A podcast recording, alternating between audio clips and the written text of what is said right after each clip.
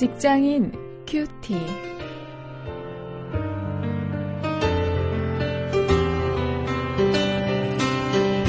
여러분 안녕하십니까? 7월 21일 오늘 어제에 이어서 오해받을 때 어떻게 해야 하는가 하는 제목으로 또 말씀을 묵상하실 텐데요. 본문은 사도행전 22장 1절부터 30절까지입니다.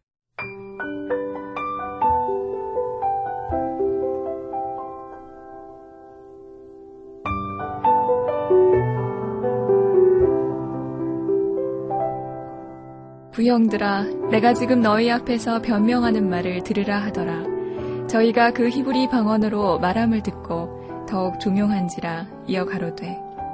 나는 유대인으로 길리기아 다수에서 났고 이성에서 자라 가말리엘의 문화에서 우리 조상들의 율법에 엄한 교훈을 받았고 오늘 너희 모든 사람처럼 하나님께 대하여 열심하는 자라.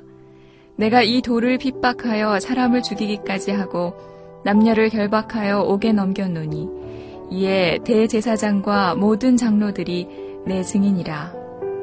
또 내가 저희에게서 담에색 형제들에게 가는 공문을 받아가지고 거기 있는 자들도 결박하여 예루살렘으로 끌어다가 형벌받게 하려고 가더니 가는데 담에색에 가까웠을 때에 오정쯤 되어 후련히 하늘로서 큰 빛이 나를 둘러 비춤에 내가 땅에 엎드러져 들으니 소리 있어 가로되 사오라 사오라 내가 왜 나를 핍박하느냐 하시거늘 내가 대답하되 주여 뉘시니이까 하니 가라사대 나는 내가 핍박하는 나사렛 예수라 하시더라.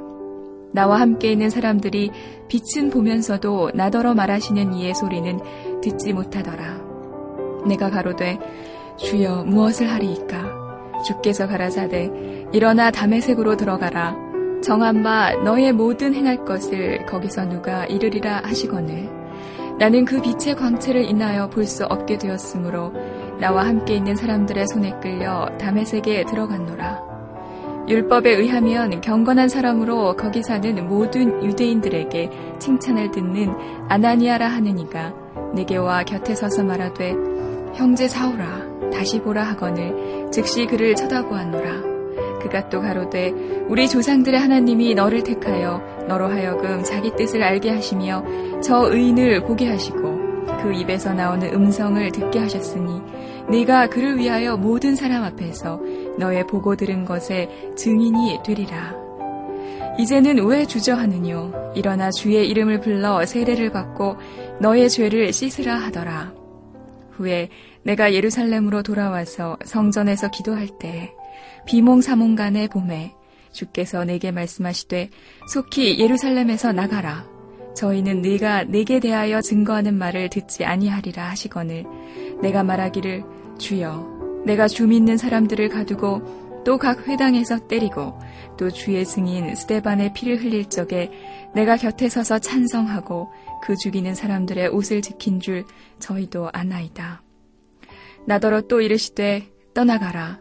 내가 너를 멀리 이방인에게로 보내리라 하셨느니라. 이 말 하는 것까지 저희가 듣다가 소리질러 가로되 이러한 놈은 세상에서 없이 하자 살려둘 자가 아니라 하여 너들며 옷을 벗어 던지고 티끌을 공중에 날리니 전부장이 바울을 영문 안으로 데려가라 명하고 저희가 무슨 일로 그를 대하여 떠드나 알고자 하여 채찍질하여 신문하라 한대 가죽줄로 바울을 매니 바울이 곁에 섰는 백부장더러 이르되 너희가 로마 사람 된 자를 죄도 정치 아니하고 채찍질 할 수 있느냐 하니? 백부장이 듣고 가서 천부장에게 전하여 가로되 어찌하려 하느뇨? 이는 로마 사람이라 하니. 천부장이 와서 바울에게 말하되 내가 로마 사람이냐? 내게 말하라 가로되 그러하다.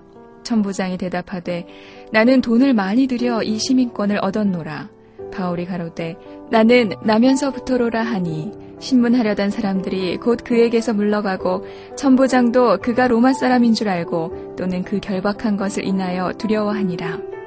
이튿날 천부장이 무슨 일로 유대인들이 그를 송사하는지 실상을 알고자 하여 그 결박을 풀고 명하여 제사장들과 온 공회를 모으고 바울을 데리고 내려가서 저희 앞에 세우니라.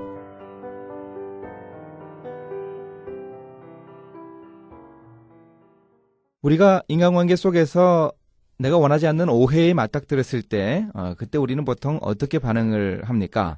어, 여유를 가지고 효과적으로 변호한다. 뭐 이런 것은 사실 그 우리의 모습하고 좀 이 거리가 있죠. 어, 우리는 보통 이 감정적으로 반응을 하는 것이 어, 보통인데 이 사도 바울도 물론 이 화가 났을 것입니다. 그런데 오늘 아주 효과적으로 자기를 변호하면서 여유 있게 그 오해를 어, 물리치는 이런 모습을 볼 수 있습니다. 아, 그래서 오늘 우리가 사도 바울에게서 오해받을 때 어떻게 해야 하는지 그 구체적인 지침을 좀 확인하면서 어, 우리가 좀 교훈을 얻을 수 있기를 원합니다. 먼저 첫 번째로요. 자기를 변호하는데 이 1절부터 5절까지에서 사도 바울은 이 담에색 사건 이전에 이 정통 유대교 신앙을 가졌던 때 그때의 일에 대해서 이야기하고 있습니다. 이 층대 위에 서가지고요. 그 모여 있는 유대 군중들에게 이 바울이 이 변명을 할 기회를 얻었습니다. 어, 정말 아주 좋은 기회였는데요. 이때 우선 사도 바울 자신이 얼마나 그 정통적인 유대교 신앙을 가지고 있었는지 입증을 하고 있습니다.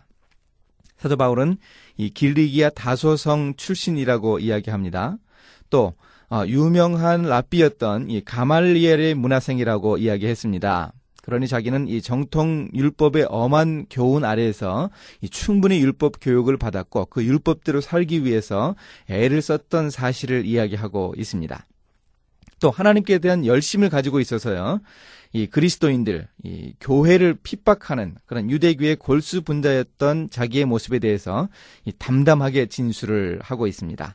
나도 이런 그 유대교 신앙에 철저한 사람이었다 하는 얘기를 이 분명하게 하고 있는 것을 볼 수 있습니다.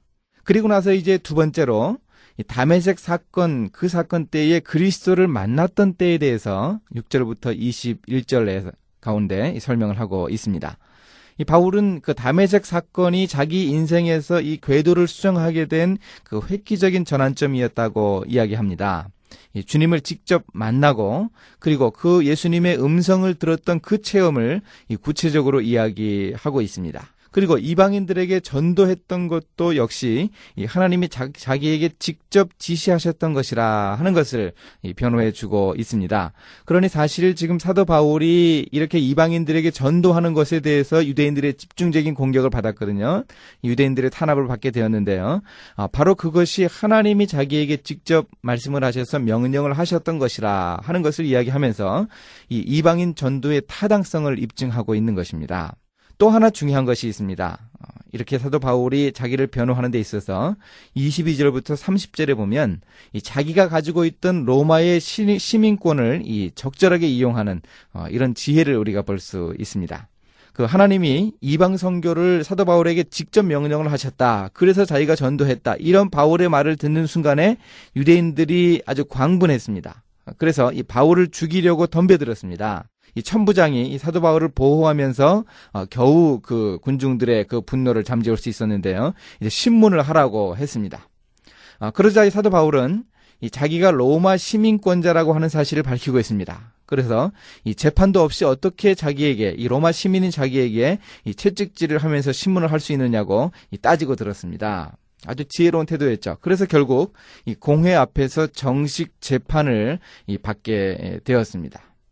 우리가 오해를 받고 있을 때 체념하지 말아야 합니다. 우리가 가지고 있는 모든 방법을 다 동원해서 이렇게 오해를 풀 수 있어야 합니다. 사도 바울이 바로 그것을 보여줍니다. 아, 자기가 이전에 어떤 삶을 살았던가, 그리고 예수 그리스도를 만났던 때 자기가 어떤 경험을 했던가, 자기의 경험을 충분하게 이야기하면서 또 자기가 가지고 있는 그 이점, 그 로마 시민권도 이용해서 자기의 주장, 자기의 변호를 확고하고 분명하게 하고 있는 이런 모습을 좀 우리가 본받을 수 있기를 원합니다. 이제의 말씀을 가지고 실천거리를 찾아봅니다. 오해를 받고 문제가 생겼을 때 우리가 당황하지 말아야 하겠습니다. 또 오해를 풀고 이 나 자신을 입증할 수 있는 지혜를 어, 발휘할 수 있도록 우리가 하나님께 지혜를 구할 수 있어야 하겠습니다. 아, 그러면 그 문제를 해결할 수 있는 그런 방법들을 아, 우리가 깨달을 수 있을 것입니다. 아, 그렇게 해나가면 우리가 오해 받을 때 그 오해를 풀어낼 수 있을 것입니다. 이제 함께 기도하시겠습니다. 하나님 일터에서 크리스천이기 때문에 오해받거나 억울한 일을 당할 때, 또 혹은 사소한 일로 오해를 받을 때라도 당황하지 말게 하여 주시기 원합니다. 저 자신을 잘 변호하고 그 사람들 사이에 생긴 그 오해를 풀어낼 수 있도록 인도해 주시기를 원합니다. 그래서 우리가 인간 관계에서 아, 가장 바람직한 모습을 보일 수 있도록 하나님 함께하여 주시기를 원합니다. 예수님의 이름으로 기도했습니다. 아멘.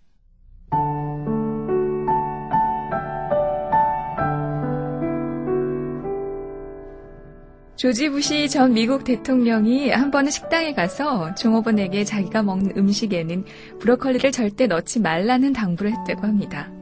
이 소문이 퍼져 브로콜리 소비량이 급감했습니다.